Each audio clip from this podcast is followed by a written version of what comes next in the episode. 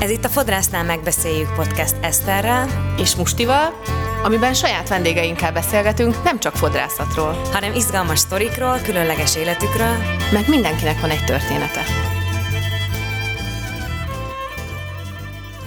Sziasztok! Sziasztok! Szia Pizsi! Sziasztok!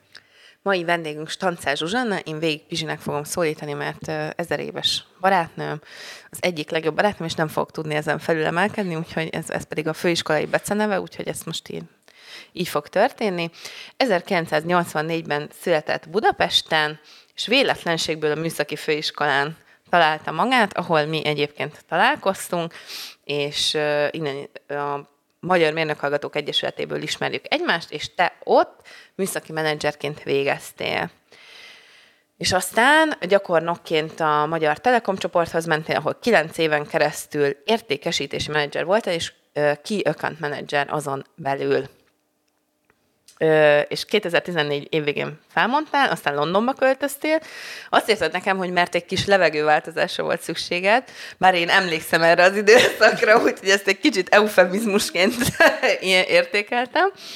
Aztán pedig ezután egy picit hazajöttél, aztán pedig elköltöztél Dubájba, ahol egy három évet éltetek a pároddal, aztán most már 2019 óta itthon vagytok, és te most éppen kozmetikusként és HR tanácsadóként keresed a napi betevőt, hogy így mondjam. Ezek így most így elmondtam minden? Igen, nagyjából. Hát a legfontosabb a végét, az, hogy most mi történik, az, az, az mondjuk már el még a Pizsiről, hogy azóta mi, mi is lett még hát, emellett. Kozmetikus. Azt is azt, azt, azt mondtam. Ja, nem mondtam? De igen, mondta, hogy Mond, kozmetikus mondtam. és HR tanácsadó. Igen. Ként keresem a kenyerem. De... Ja, igen, azt adtam ki, hogy, hogy te Dubajban már foglalkoztál HR dolgokkal. Hát igen, tulajdonképpen ott találkoztam vele először, úgyhogy úgy, hogy munkaként foglalkoztam vele. Mert hogy egyébként a főiskolán is még, még annó gyakornokként ezzel kezdtem, és azt gondoltam, hogy ez lesz az én utam. Aztán a szélsznél kötöttem ki, mert a személyiségem az jobban passzolt akkor a szélszes munkához. De milyen fura így visszahallani az embernek a, hogy az életét. kis életét egy ilyen nagyon lerövidített kis sztoriban, de igen, itt tartunk most amikor ugye 9 év után kiléptél a biztonságos, jól kereső munkahelyről, és, és ugye Londonba költöztél. Én most ugye én is ismerem a Pizsit már ezer éve mióta, ugye most együtt dolgozunk, de nyilván nekem nincsen annyira beható, úgyhogy a kérdéseket így fura, hogy, hogy ti, ugye most így tudja az összes sztorit, tehát most így fogom fel megkérdezni. Szóval, hogy 9 év után nem volt vagy mi volt benned akkor, amikor igazából kiléptél, és azt mondtad, hogy na jó, akkor levegőváltozásra van szükségem? Tehát, hogy mi volt az a váltási pont, amikor azt mondtad, hogy akkor szevasztok? Igazából ez egy nagyon nehéz döntés volt, meg választás, mert nekem az a kilenc évem a Magyar Telekom csoportnál, az, az egy csodálatos kilenc év volt, tehát én, én nem is tudom, hogy még a mai napig is visszagondolva, hogy hogy lehettem ennyire szerencsés, hogy én egy olyan helyen kezdtem el dolgozni, ahol imádtam azt, amit csinálok, imádtam a kollégáimat, tök jó volt a hangulat, tehát szerettem bemenni, a, igazából a szabadidőmet is a kollégáimmal töltöttem, illetve ami még szerintem fontos, és szerintem kevés embernek adatik meg, hogy én igazából így nem jártam végig semmiféle ilyen ranglétrát ott, tehát, hogy én elkezdtem gyakornokként ott dolgozni, és nem is töltöttem ki a gyakornoki időmet, mert ez egy ilyen hét hónapos program volt, hanem három hónap után kaptam egy lehetőséget, hogy akkor account menedzser lehetek a Magyar Telekomnál, és igen, a account menedzser ez a Magyar Telekom csoport legnagyobb ügyfeleit kezeli, és akkor itt van egy pár cég, akik számunkra nagyon értékesek, és kérlek, akkor mostantól legyél te az az egy, aki, aki velük foglalkozik, és az ő lelküket ápolja, és persze minél több értékesítési volument hoz. Úgyhogy én, nekem nem volt ez, hogy így ajánlatokat gyártottam, meg, meg kisbolytárkodtam ott más menedzserek mellett, hanem nekem így rögtön nulladik naptól be kellett, be kellett ülnöm ebbe a, a pozícióba, meg ebbe a szerepbe, aminek voltak ugye ilyen érdekes vonzatai, mint amikor például be kellett ülnöm az autóba, amit odaadtak nekem, és nem tudtam éppen vezetni, de hogy, így ezt is, hogy, hogy ezt így rögtön meg kellett oldani. És tök jó volt ez a kilenc év, de a kérdése visszatérve, hogy, hogy hogy mi vezetett ehhez. Igazából nem nagyon ismertem mást. Tehát annyira belenőttem ebbe a, ebbe a szerepbe, ebbe az életstílusba, tényleg tök jól kerestem, mindent, amim akkor volt, azt, azt, azt annak a munkának köszönhetem, és, és így gondoltam, hogy van valami más ezen kívül, meg hogy így belegondoltam, hogy ezt még tök jó tudom csinálni még akár húsz évig is, de hogy akkor így mit fogok mondani, hogy sose próbáltam ki mást, és úgy, úgy kipróbáltam volna mást, úgyhogy akkor egy ilyen huszárvágással az akkori kollégáim azt mondták nekem, hogy levágtam az aranytojás tojótyúkot, és akkor felmondtam, de mondták, hogy menjek vissza nyugodtan, hogyha nem jön össze, de ezt meg úgy éreztem, hogy ú, ez, ez, ez nagyon gáz. Tehát, ha én nem most elmegyek, akkor én most innen elmentem, és akkor így, és akkor elmentem Londonba.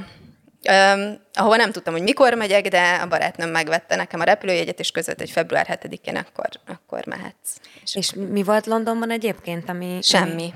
Tehát, hogy, Tehát, hogy, mi, mi, mi, mi, tehát, hogy semmi. De mire, mire választ? Az, Kimentél, és akkor megérkeztél a Heathrow-ra? Igen, igen, úgy éreztem, hogy az angolomon azért lehetne javítani, ezért beiratkoztam ott egy nyelvsuliba, illetve kint volt, illetve hát a mai napig is kint él nagyon, két nagyon jó barátnőm, és, és akkor két hétig így az egyik őjüknél a kanapén meghúztam magam, aztán kerestem magamnak egy, egy szállást, és, és egy, egy 180 fordul, fokos fordulat volt az életemben, mert az én kis saját lakásomból, ahol eléldegeltem az 55 négyzetméteren a 11. kerületben, ott találtam magam Wimbledonba egy, egy ilyen régi brit házba, kilenc másik emberrel. Tehát, hogy konkrétan be kellett osztani a slotot, hogy ki mikor megy WC-re, ki mikor mos, ki mikor csinálja a mosogatást, és egy ilyen, tulajdonképpen egy ilyen kommunába költöztem be, ami hát egy jelentősen más életstílus volt, mint amit megszoktam. De, de jó volt nagyon, és pincérkedtem uh-huh. ez idő alatt, amit szintén csak egy ilyen hogy mondjam, természetesen jött, mert ugye barátnőm akkor egy éttermet vezetett, és mondta, hogy amúgy neki pincér hiánya van, és álljak már be. De mondom, én sosem szolgáltam fel még semmit. Emlékeztek a, a most bocsánat, de ezt ide be kell szólnom, mert annyira, annyira ide tartozik, hogy az egy, én egyik vendégem, a, azt hiszem egy 7-8 éve a Hermilán volt az arcplakát kiállítás, ami uh-huh. mai napig van, de egy 7-8, lehet, hogy már 9 éve is ő nyert azzal, mit azt hiszem x helyezett lett, hogy I love London, de a, a szívecske helyett egy mosogató szivacs volt, mert hogy tudjátok, volt az, az ilyen, hogy mindenki kiment diplomás ember így mosogatni, meg, meg pultozni, igen, meg, meg kiszolgálni igen, Londonban. Igen. Úgyhogy az így, így de igen, ez, ez tényleg így van, és, és nagyon érdekes volt az összes lakótársamnak az élete, hogy egyébként építészekkel, divattervezőkkel, jogászokkal éltem együtt, de, de mindenki valamilyen álmot követett. Mindenkinek volt egy pere. Igen, volt egy slash, igen, hogy pincérnő slash igen. színésznő. Igen. És tényleg ilyen emberekkel éltem együtt, és, és annyira vicces volt, tehát ugye a kedvencem volt a venezuelai srác, aki aznap, amikor beköltöztem éppen a, a füvet nem tudom, mi tartósította, és, és tette el kókuszolajba, mondom, hogy tök jó, most ide költöztem, aki egyébként azt hiszem, hogy ilyen ilyen költöztetéssel, meg ilyesmivel foglalkozott, tehát hogy, tehát hogy melósként dolgozott, de egyébként meg egy iszonyú tehetséges művész volt, grafikus, és ugye követte azt az álmát, hogy, hogy majd talán Londonban ez összejön. Hm. Úgyhogy ez egy nagyon érdekes szakasz volt egyébként. Um, és akkor utána hazajöttél, emlékszem, akkor volt egy ilyen olyan munkád, amiről nem beszélünk, vagy ez utána volt? és szerinted ez nem lesz? Nem volt illegális, meg sem, egy picit, nem visszat, egy picit visszatértem abba az IT világba, IT-hoz közeli világba, ami Igen, de azt, az, az, az, az, már nem olyan izé volt, hogy azt így nehéz Az egy átmeneti, hagytad, hagytad volna időszak de volt. hogy neked a, én ezt az időszakot ugye teljesen testközelből végigkövettem, hogy egyébként a párod akkor már a közel-keleten élt egy ideje, és akkor ö, együtt költöztetek Dubajba, vagy valahogy így? Hát akkor tájt ismerkedtünk meg, fogalmazzunk úgy, és ja, akkor, igen. amikor ö, úgy hozta a sors, hogy ő, ő Dubajba ö, tudott ö, költözni, vagy hát ott kapott egy, uh-huh. egy más pozíciót, egy nagyobb pozíciót, akkor oda már én is tudtam csatlakozni Na, hozzá, és akkor, és akkor ott, ott kezdtük el a kis közös életünket. Oh, igen, hm. de jó. Na, azt, azt akartam kérdezni, hogy viszont ez megint csak egy ilyen tök nagy váltás volt, hogy itt azért Magyarországon teljesen önállóan magadnak kerested meg a kenyeredet, meg elismert voltál, a munkádban is, hát nyilván itt ugyanúgy kezelik a, a, a női munkaerőt, mint a férfi munkaerőt, tehát egy key account managerként nyilván nem tettek különbséget a között, hogy te most férfi vagy, vagy nő vagy, és akkor elmentél Dubájba, és akkor ott, ott el kellett valahogy így helyezned magad egyébként is az életedben úgy, hogy nincsen munkád, Hirtelen. Igen, de hát ez, de ez nem így indult. Tehát, hogy én, én úgy vágtam neki a közel-keletnek, hogy tehát ezért tisztában voltam vele, hogy, hogy Dubaj az nem tudom, nem, nem is tudom milyen országot mondjak, de mondjuk az nem Szaúd-Arábia, ahol, ahol olyan szabályokat kell követniük a nőknek, amilyent, tehát azért ezzel én tisztában voltam, és meg voltam róla győződve, hogy hát enyém a világ, nekem annyi tapasztalatom van, hogy utánam kapva, fog, kap, kapva kapnak majd, és, és tök jó munkám lesz. Hát aztán jött a pofon, hogy nem.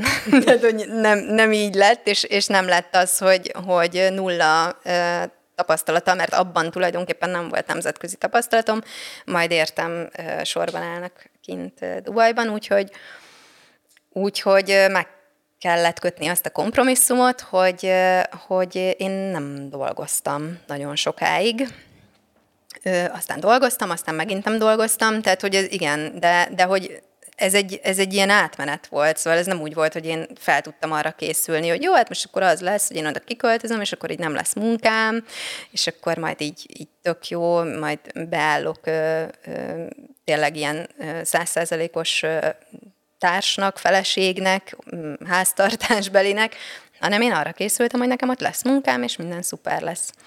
Hát, és aztán, hogy ez így alakult egyébként, hogyan érezted magad ebben a szerepben, hogy egyszer csak egy született feleség lettél, ha most oh, így csúnyán imádom mondva. ezt a közelkeleti született feleség. született feleség. Igen, ö, hát volt, amikor rosszul volt, amikor jól. Tehát az, az nem... Hú, most a Máté biztos mást mondaná erről egyébként, hogy ő ezt hogy élte meg mellette, mert volt jó sok hiszti, hogy most az a bajom, hogy nem dolgozom, most az a bajom, hogy dolgozom, amit csinálok, az éppen nem jó, tehát azért mm, más dolgokon is keresztül mentem ott. De alapvetően szerintem ez a, ez a közel-keleti úgymond született feleség státusz, ez azért azért nehéz, mert aki azt gondolom, hogy kint ezt meg tudja tenni, hogy nem dolgozik, és mondjuk elég, hogy az egyik fél dolgozik, az már tényleg egy olyan életszínvonalon él, vagy olyan anyagi körülmények között él, hogy hogy valóban azt mondják rá mondjuk Magyarországról, hogy te csak egy született feleség vagy, mert egyébként csak azt látják, hogy, hogy, hogy tényleg jobbnál jobb éttermekbe jársz, mert egyébként aki Dubajban él, mm. annak, annak ezzel a lehetőséggel élnie kell, mert, mert szerintem ez egy csoda egyébként, ez itt a reklámhelye, hogy, hogy Mindenki mit, kaphat, Dubajba. mit kaphatsz ott, ami az étter, éttermi szénát illeti. A másik meg az, hogy... Jaj, mit akartam mondani? Hogy, hogy, hogy, hogy igen, tehát hogy, hogy akkor meg, tud, meg tudsz tenni olyan dolgokat, ami mondjuk lehet, hogy Magyarországról nézve azt, azt mondják rád, és ezt a bélyeget vetik rád, hogy te egy született feleség vagy, és te nem is akarsz dolgozni. Vagy goldigger. Élet, vagy goldigger, így van, ez egy nagyon kedvenc kifejezésem. És hogy te csak azért, mert te csak a, te csak a csomagért, meg te csak De a volt pénzért. Volt egy csávó, aki emlékszem, akkoriban velem azért szakított, mert nek, nem sajnálom, mert hogy akkor pont abban a fura helyzetben voltam, hogy volt, volt két nagyon jó barátnőm, az egyik én voltam. A, a másik a Niki. Ő Amerikába költözött a, a, a férjével, és nem tudott dolgozni. Te Dubájba költöztél, és nem tudtál dolgozni, és ezt a csávó úgy állította be, hogy én egy olyan bandából jövök, ahol mindenki erre utazik, hogy majd egy ilyen külföldi valakinek a felesége leszek én is így goldiggerségben, és hogy ő ehhez nem, tehát így nem tudott mit kezdeni ezzel, hogy nekem olyan barátnőim vannak, akik, akik ebben a helyzetben vannak, szóval el tudom képzelni, hogy egyébként így. Igen, tehát hogy így egyrészt így, így megbélyegzik az embert, de ugyanakkor van egy másik olvasat ennek a dolognak, hogy azért azt, amit az én most már férjem ott kint csinált, mint felsővezető, neki az egy olyan stressz szint volt, hogy én azt gondolom, hogy azzal, hogy én otthon egy ilyen biztonságot nyújtottam neki, és megteremtettem mindent, ami ahhoz kellett, hogy ő ezt, ezt az időszakot csinálja, miközben egyébként neki a, a kislánya itthon volt Budapesten, akihez ugye három hetente repült haza, tehát ez is fizikailag és mentálisan is borzasztóan fárasztó volt a munkája mellett. Tehát, hogy én azt gondolom, hogy én ezzel tudtam akkor hozzátenni a kettőnk életéhez, hogy, hogy felvettem ezt a szerepet, uh-huh. és, és megpróbáltam ebből a, ebből a legtöbbet kihozni. Az, hogy ennek milyen olvasata van, én ezt a Magyarországon, én azt azt gondolom, hogy ezt csak azok tudják úgy is megérteni, akik vagy már éltek ilyen helyzetben, vagy mondjuk ismernek ilyen embert, mint mondjuk én, vagy éltek már a közel-keleten, akár Dubajban, és, és értik azt, hogy ott miben más az életstílus. És, és amikor és elkezdtél... Igen, igen, és amúgy miben? És most nem, erre, erre, erre a kérdés, hogy amikor elkezdtél aztán dolgozni igen. Dubajban, hogy ott milyen érzés volt, vagy milyen, milyen tapasztalat volt ott nőként dolgozni, és hogyan viszonyultak hozzád egyébként ott bárkik a közel-keleten?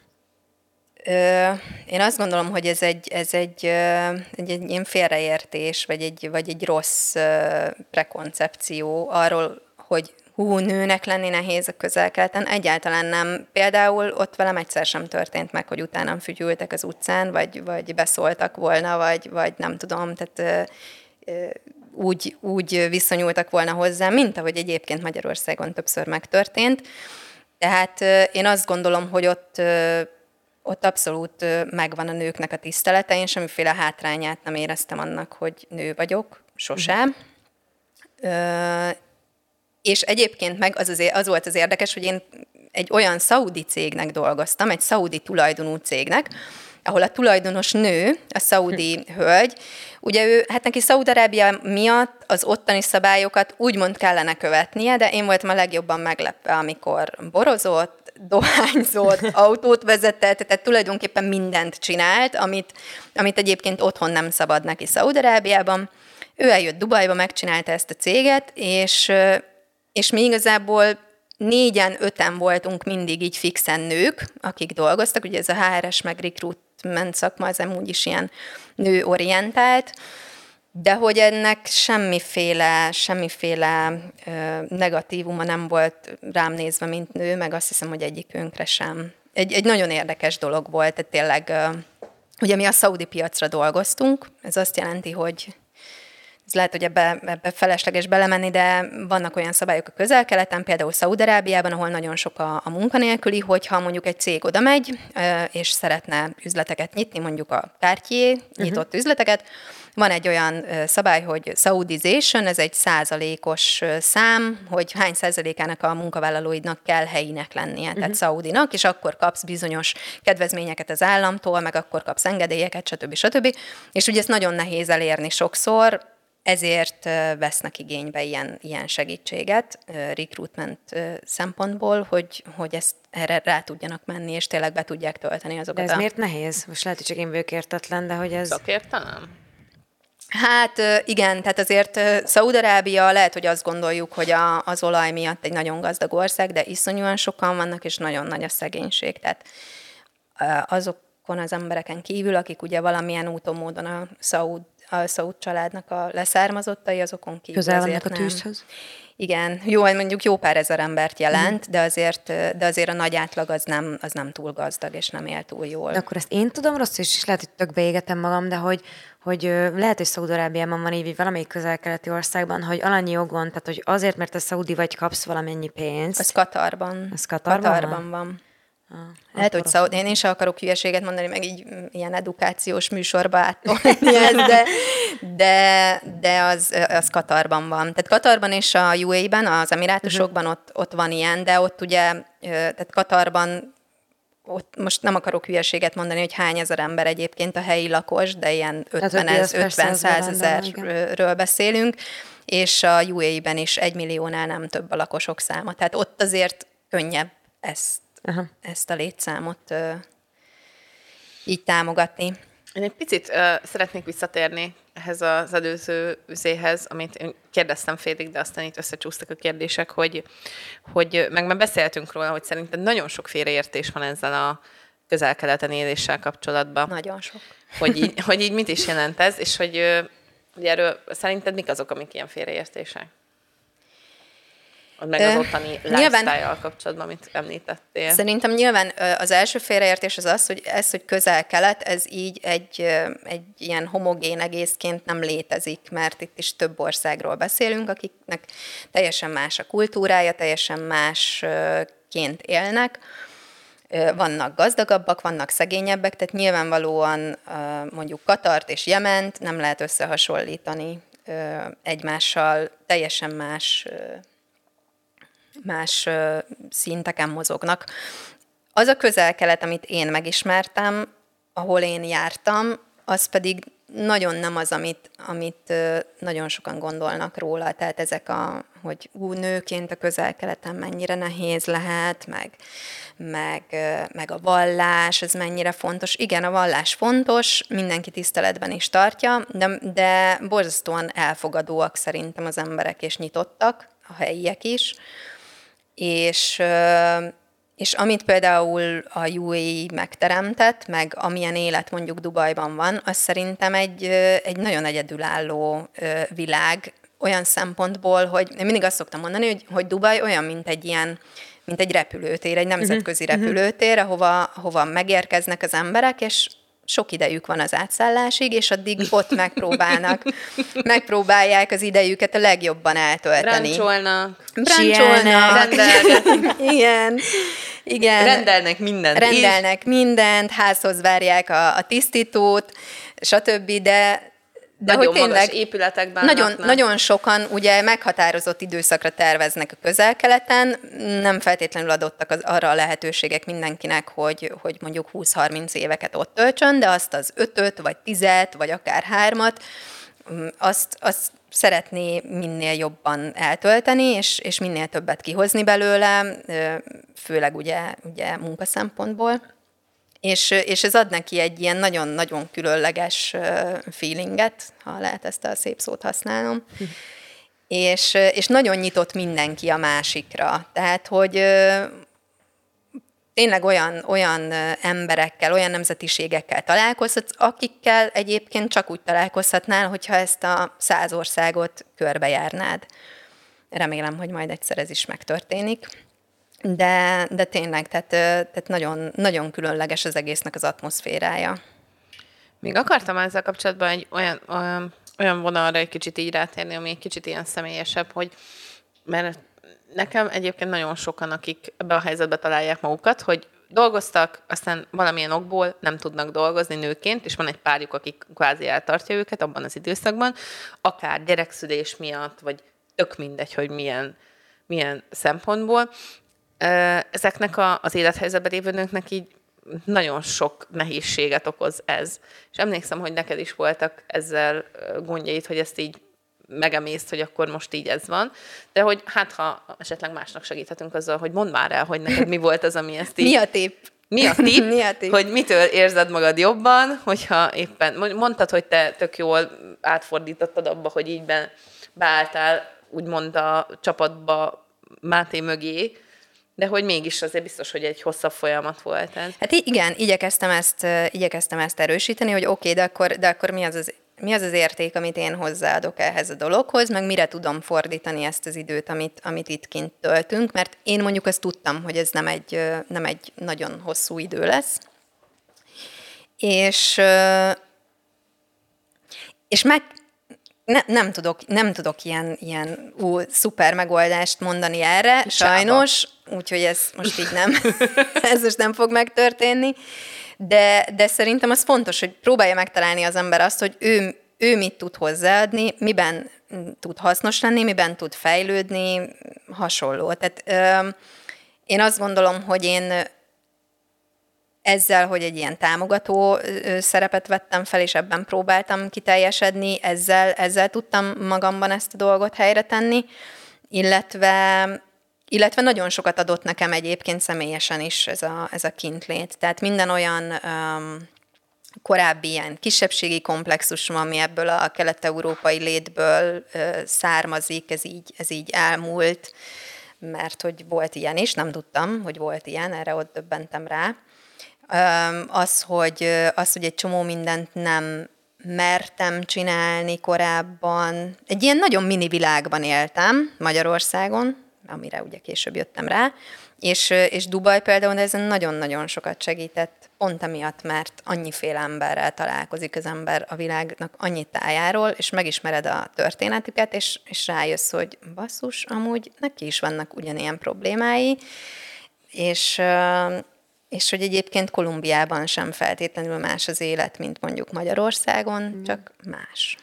Mindig ezt mondom egyébként, az utazás, meg ezek a tapasztalások csak így szerényebbé tesznek, vagy, vagy a, a világra való nyitottság, az mindig egy, egy sokkal, egy a legfontosabb fejlődés szerintem, amit az ember tud mert azok a sztereotípiák, azok, a, azok a, Igen. amik minket gúzsba kötnek itthon, hogy mert a köcsög ilyenek, a nem tudom milyen olyanok, a gazdag valamilyenek, uh-huh. és akkor kimész, és azt látod, hogy de igazából ugyanaz a problémája, vagy, vagy nem tudom, vagy más, vagy rosszabb, vagy robb. Tehát, Igen, hogy megér, megérted, megérted. És, és, nem, és nem idegen és Igen. én azt gondolom, hogy, hogy Dubaj tényleg, tényleg azért jó, mert ez olyan, mint egy ilyen intenzív, mint a nyelvtanfolyamoknál egy ilyen intenzív tanfolyam, mm. hogy, hogy nem kellett ahhoz elmennem Kolumbiába, hogy, hogy megismerjem őket, vagy kapjak belőlük egy szeletet, nem kellett elmennem Dél-Afrikába, nem kellett elmennem Libanonba, mm. hanem ezeket ezeket mind ott helyben megismertem, és nem kellett elmennem, mondjuk nem is tudtam volna Szaúd-Arábiába sem, viszont nagyon sokukkal ugye a telefonos interjú kapcsán volt kontaktom, beszélgettem velük, és, és már is nem olyan távoli az egész világ. Miért nem tudtál volna elmenni egyébként Szaud? Én valamiért most rá vagyok adtam erre a szaudi témára, bocsánat. Minden mondjál el Szaudarábiában, miért nem tudtál elmenni? Hát ugye egy, egyébként most már lehet, hogy ez változott, de azért annyira nem volt egyszerű vízumot ja. szerezni, tehát amikor személyes interjúk voltak, akkor általában a főnöknöm ment oda a helyszínre, és ő csinálta végig a személyes interjúkat, mi telefonos interjúkat csináltunk mindig. Egyszerűen egyedül amúgy se utazhattam volna nőként akkor, és, és nem, nem olyan egyszerű mhm. vízumot uh-huh. szerezni, tehát ezt nagyon jól meg kell indokolni. Ugye a párom ő volt uh, Szaudiban, neki se volt egyszerű, pedig ő felsővezetőként érkezett oda. Azt akartam még a, most már térjünk át erre a mostani, mostani szitkóra, amiben vagy, mert te is ilyen pályamódosító ö, létezésben töltöd a napjaidat, ahogy egyébként én is ugye úgy lettem fodrász, hogy egyébként tök más tanultam, dolgoztam, informatikában, sok minden csináltam, és akkor fodrász lettem, és akkor most ezzel foglalkozom, meg egy csomó minden más, és akkor most te is ezt De mindig mással foglalkozol, mindig mással foglalkozol hogy, hogy hazajöttél, és akkor megcsináltad ezt a kozmetikus sulit. Mondjuk emlékszem erre a tipródásra is egy ideig, hogy, hogy ezen is azért so, sokat gondolkoztam, hogy most megcsinál, de nem csinál. Hogy jött ez Jó, a kozmetika egy nagy tipródós vagyok. Hát. Nem is vagy amúgy. nagy tipródós Nem is vagy az, de hogy hogy jött egyáltalán az életedbe ez a kozmetika? Hát úgy, hogy ez, ez volt az, ami még a baráti társaságban hiányzott. volt már fodrászunk, körmösünk, cukrá. cukrá, most már cukrá, igen, ő egy, igen, szemében, ő egy szemében. És ez így nagyon hiányzott. Nem, egyébként, egyébként engem mindig érdekelt a kozmetika, meg az, hogy hogy lehet fiatalnak maradni. Hm. És, és tulajdonképpen ezt is Dubajnak köszönhetem, mert nekem ez ott volt, meg erről annó sokat beszéltünk, hogy ú, tök jó lenne, meg kozmetika, meg ilyesmi, de nem, nem éreztem magamhoz közelinek. És Dubajban találkoztam valakivel, aki egy, egy, egy szuper nő, és, és egy szuper üzletet épített fel, és, és, és tényleg csak, csak szuperlatívuszokban tudok róla beszélni, Orsival, aki, aki valami olyan szinten űzi ezt a, ezt a kozmetika dolgot, ami, ami tényleg egy ilyen következő szint, és ő nekem egy óriási inspiráció volt, hogy basszus, ezt lehet így csinálni, mert nekem volt, volt egy ilyen élményem arról, hogy hogy ezek a kozmetikusok, és most remélem nem bántok meg senkit, ezek az írma nénik, akik mindig gyantaszagúak, bemész, a szemedbe világít a neon, nagyon fog fájni, mert, mert szét, brutálisan szétnyomkodja a bőrödet, utána egy hétig nem fogsz emberek közé menni, mert piros lesz az arcod, és, és, és ez volt bennem, és ott megismertem egy olyat, ami, ami számomra, lehet, hogy én jártam rossz helyekre, nem volt ö, meg, ismert. Meg, meg ott Dubájban egyébként nagyon-nagyon sok olyan, olyan szolgáltatás is van, nem? Ami, ami itt, itt annyira nem. Igen. Nem, ott, nem, nem közkeletű. Ott hogy... minden is van, tehát, mert van, van rá kereslet, tehát ugye ott, ott nagyon sokan, ugye a született feleségek, meg a helyi feleségek, akik Foglalkoznak ugye, a külsejükkel Igen, sokat. meg ugye sokszor csak az arcukat uh, mutatják, ugye, mivel, mivel uh, uh, ugye a, a, a vallási dolgok miatt ugye az arcuk az, ami hangsúlyos, viszont az arcuk az, az tökéletes, és, és az igen, arra, arra költeni kell, és ez, és ez azt szoktam mondani, ez sosem egy költség, hanem ez egy befektetés, és, és megtérül. Úgyhogy így jött a kozmetika, mondjuk az is segített, hogy az állam változtatott néhány szabályon, és, és egy rövid határidőt adtak nekem, hogy eldöntsem, hogy ezt szeretném csinálni, vagy sem. Ugye itt az OK-s képzéseket, és akkor, és akkor így jött ez a, ez a kozmetika, de így most végignézve azért ez egy elég hullámzó életút. Milyen érdekes hogy egyébként, mert én még nem voltam itt vendégnek, de amúgy érdekes lenne beszélni a saját életemről, valaki hívjon már meg. Meghívlak akkor, meg, meghívom akkor a, a mustit legközelebb egy, egy életút bemutat. Be is mutatlak, jó? Így fogjuk kezdeni. Amúgy ezt csin- megcsinálhatnátok, mert szerintem ez, ez érdekes lenne, de hogy csak ketten beszélgettek, és csak magatokról beszéltek. Ez meg Igen. volt, majd hallgass meg. Jaj, bocsánat, le vagyok maradva. ez a bemutatkozós részünkben volt. És akkor most akkor van ez a HR tanácsadás. Igen, um, hát ez, ez, ez, ez is csak így most visszapöttyent az életembe, mert mert ugye a legjobb időzítéssel kezdtem el a kozmetikát, amikor a Covid beütött, ezt gondolom nektek nem kell mondani, és akkor ilyenkor az emberek nagyon szeretnek arckezelésekre járni. De amúgy is. Ahol amúgy. sokat, tehát ahol lehetsz maszkban, igen, tehát az volt a fő. Igen, igen hogy mind a, mind a kettőnk maszkot tudjon viselni közben. No mindegy, és, és, akkor, és akkor ez így visszajött, és egyébként szeretem, tehát nagyon sok minden van, ami, amit ez ad nekem, egy kicsit ez a multis világ, meg, meg ugyanúgy egy ilyen nemzetközi lét, és közben meg ott van a kozmetika, ami meg, ami meg egy szerelem, és ennél jobb érzés, mint amikor valakinek le van zuhanva az arca, és úgy megy el, hogy hát, így fönt mindig, van. mindig úgy van, ez olyan, mindig azt kérdezik, hogy én mit csinál veled, nem tudom, de hogy így megyek, itt van az arcom, és akkor kijövök, akkor itt van fönt. És akkor ilyen sokkal szem. Most nagyon büszke vagyok magamra, mert mióta legutóbb voltam nálad, azóta minden este és minden reggel megcsináltam az arcápolás ízét, és most nem is olyan az arcom, meg nem is olyan Ügyes piros. Vagy. Büszke vagyok rá. Időbeosztásban ezt hogy, hogy organizálod a kettőt, a HRS munkát, meg a kozmetikát? Most azt csináltam, hogy a, a HRS naptárba kijelöltem olyan helyeket, amikor nem vagyok elérhető, és akkor vagyok a kozmetikában. Tehát most ezt így próbálom. De próbálom egyébként egészen rugalmasan kezelni az egészet, mert ugye van egy kiskutyám is, akivel nagyon sok időt töltök, oh. úgyhogy, úgyhogy time managementet azt, azt igyekszem minél rugalmasabban kezelni. Amúgy arra jöttem rá, csak ezt most így el kell mondjam, mert ez most belém szorult, hogy, hogy én mindig kerestem valamit, amivel definiálhatom magamat hogy én ez vagyok. És akkor nagyon sokáig, ugye ez a kilenc évig tök jó volt, Stancár Zsuzsanna, értékesítési menedzser, aztán Stancár Zsuzsanna, senior értékesítési menedzser.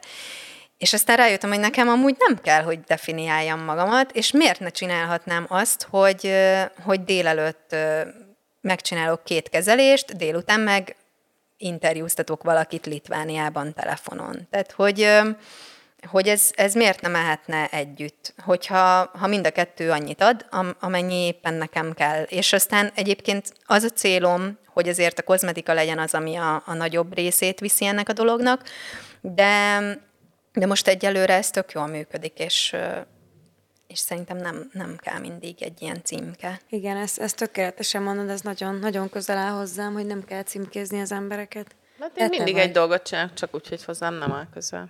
Mindig egyféle, egyféle dologgal foglalkozom. Ez sem igaz egyébként, ha belegondolsz. egyféle dologgal foglalkozom. Nem, is félig elhittem. Mindig mindenféle dolgokkal foglalkozom, és akkor én se nagyon szeretem így definiálni magam, de egyébként most, hogy erről beszélünk, rájöttem, hogy én most egy ideje már úgy definiálom magam, hogy fodrász, és hát, hogy, hát, hogy mégis többet De hát más... podcaster vagy, meg youtuber. Ja, tényleg. Bocsássál YouTuber is vagy, és nem is nem tudtam. vagyunk a Youtube-ban is. Oh. Nem vagyunk, csak nem képen. Ezt akkor vágjátok ki, hogy ilyen felkészületlenül érkeztem. Én a Spotify-on szoktam a, a podcastet hallgatni. Nagyon, nagyon jó. Hát a legtöbb 80 onnan van a hallgatottságunknak. Azt akartam még amúgy, hogy arról beszéljünk már egy kicsit, ha már tipródásaidról volt szó, meg hogy vannak ilyen benfentes információim, hogy én tudom rólad, hogy nagyon-nagyon sokáig vágytál a kis kutyádra. Csak nem tudtad, hogy rá, hanem csak úgy általánosságban arra, hogy kutyán legyen.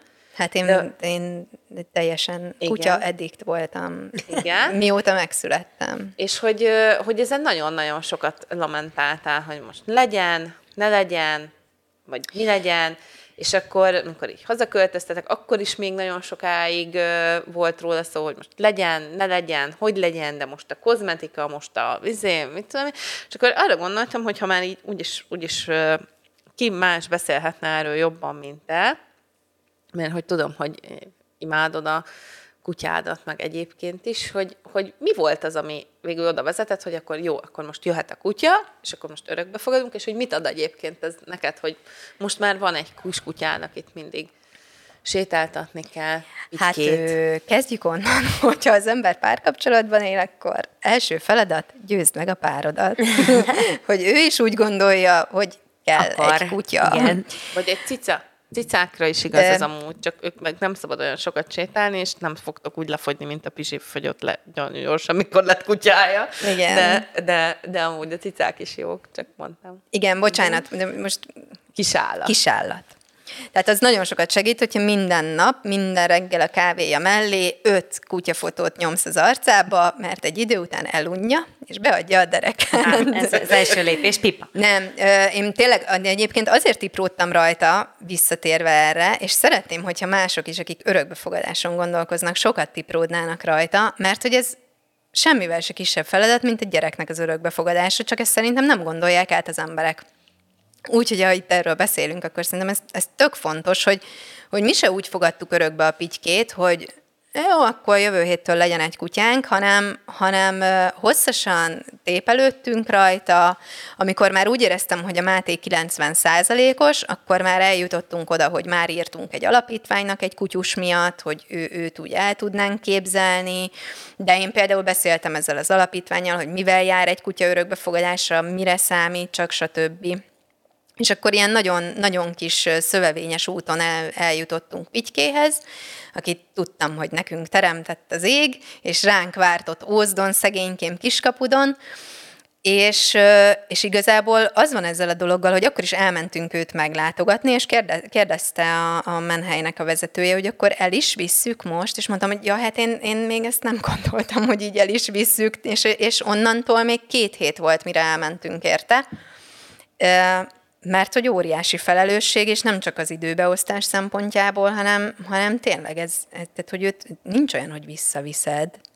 Ja, Vagy, hát, van, vagyis van, mert sok, a pitykét is egyszer visszavitték, de hogy ezt... Ember visszaviszi, és az annyira borzasztó szerintem, annál rosszabbat nem hiszem, hogy lehet tenni egy állattal, mint hogy örökbefogadod, adsz neki egy reményt, aztán visszaviszed. Hogy, uh, igen, hogy? igen. Hát, hát a picskével... világnak az a, az a a példánya, hogy annyira, ezt annyira lehet. szívem megszakad, egyébként ő Pitkét is visszavitték. Igen, a testvérével együtt, őket ugye együtt örökbe fogadták, és akkor egy év után, mikor már jött a gyerek abba a kapcsolatba, akkor így visszarakták őket, mint egy ilyen kis csomagot. A, igen, mert addig jól mutatott az Isten, aztán lecserélték egy gyerekre. Így van. Szóval, Milyen fantasztikus gyerekkora lesz annak a gyereknek, nem? Én igen. Hogy lehet az, hogy egy évig együtt élsz egy állattal, aztán vissza Szerinted azt tudják, hogy a gyereket nem lehet visszaadni? Nem. Én ma hallgattam egyébként, valaki, azt hiszem, hogy ilyen családéve volt, és akkor az örökbefogadásról beszéltek, vagy volt örökbefogadás világnapja, félfüllel hallottam, de az volt a nagyon jó, hogy a, egy pszichológus nő nyilatkozott, akinek az egyik gyereke örökbefogadott, és mondta, hogy, hogy egyébként tőle is megkérdezték, hogy és ezt vissza lehet vinni? És így mondta, hogy nem, tehát ezt azért hívják örökbe fogadásnak. Ez egyébként mert, egy nagyon szép beszédes, beszédes magyar szó. És hogy ez annyira, annyira sokat elmond arról, hogy emberek hol vannak ö, fejben.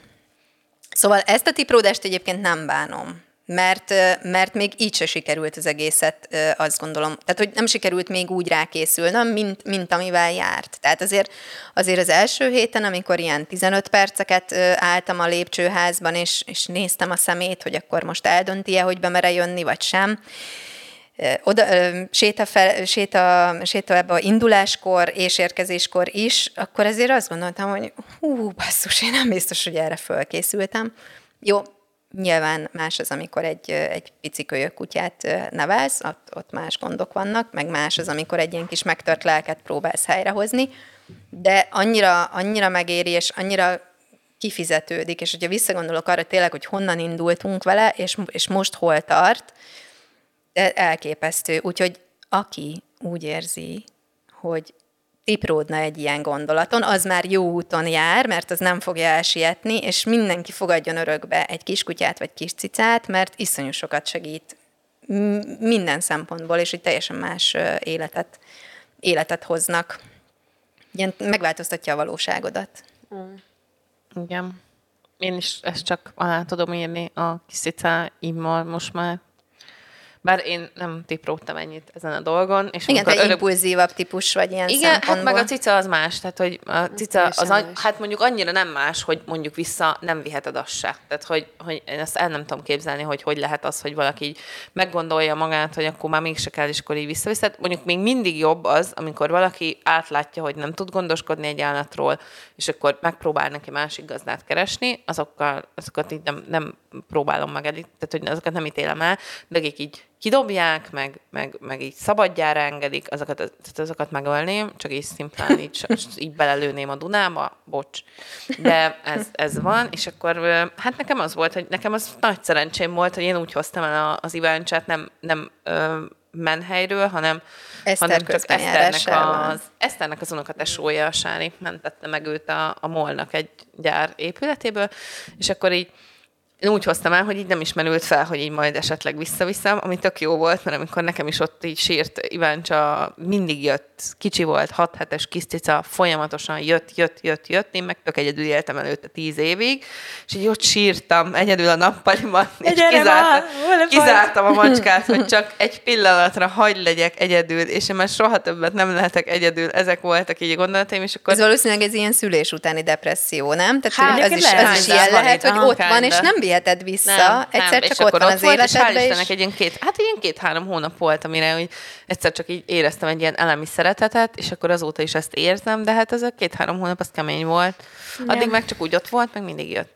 Na de, én is ezt tudom mondani, hogy aki, aki szeretne, és alkalmasnak érzi magát, és van neki gondolata ezzel kapcsolatban, az tájékozódjon, és fogadjatok örökbe kisállatokat, mert az a kisállatoknak is nagyon jó, meg az embereknek is nagyon jó, és nagyon sokat ad az életetekhez, mindenféle szinten, de ha ezt nem tudjátok megtenni, akkor is támogassátok a, azokat az alapítványokat, menhelyeket, akik viszont foglalkoznak a gazdátlan Igen, meg akik nagyon rossz, nagyon rossz helyzetben vannak, mert azért túl sok állami támogatást nem kap egyik menhely sem ma Magyarországon, mint ahogy az állatvédelem sem létező fogalom, úgyhogy borzasztóan szélmalomharcot vívnak nagyon sok vidéken. Úgyhogy, ha valaki nem tud, bocsánat, ezt el kell, mondjad, hogy mondjam, mert ez, ez, ez annyira szívügyem, hogyha valaki tényleg nem tud felelősen örökbe fogadni egy állatot, akkor tényleg ne tegye. Tehát annak nincs értelme, hogy 12-13 órákat a szegény állat egyedül legyen otthon, és ehhez is egyébként kell egy, egy olyan fajta anyagi körülmény, hogy az ember meg tudja tenni azt, hogy amikor mi például valami olyan helyre megyünk, ahova nem tudjuk vinni pitykét, vagy most, hogy le vagyok robbanva, és nem tudunk sétálni menni, akkor most ő a panzióban van a kis barátaival, ami szintén pénzbe kerül. Nem mondom, hogy ezt mindenkinek kell, de hogyha nem tudsz róla gondoskodni, akkor kérlek válaszd a másik utat, és, és támogass egy menhelyet, mert az is borzasztóan sokat Igen. segít. Igen. Na hát, uh, Pizsike, köszi, hogy eljöttél. Hát én köszönöm és, a így fél, félig le, lerobbanva is uh, szakítottál ránk időt, és uh, kövessetek minket az Instagramon, a Buda, mi? Roher Budapest. Roher Budapest, és kövessétek a Mustit, a Mustármag, meg, meg engem a... Esztert az eszen, és hogyha Pizsi, Pizsit szeretnétek, akkor a Skincare Budapest néven találjátok őt az Így Instagramon, van. mint uh, szuper, speciális arcfelrakó kozmetikus szerintem, szerintem mindenki menjen hozzá, mert tök jó, és ö, ö, hallgassatok minket jövő héten is, amikor jövünk vasárnap délben. És egyébként még most itt megemlítem utolsó mondat jogán, hogy a Pitykének is van egy Instagramja egyébként. Igen, Ú, Pityke világa. Pityke világa. Pityke világa. világa. Mert mindenki csinál a házi állatának egy oldalt, de, de igen. Pityke világa. Igen. Köszönjük, Köszönjük szépen, szépen. Én köszönöm. Sziasztok. Sziasztok.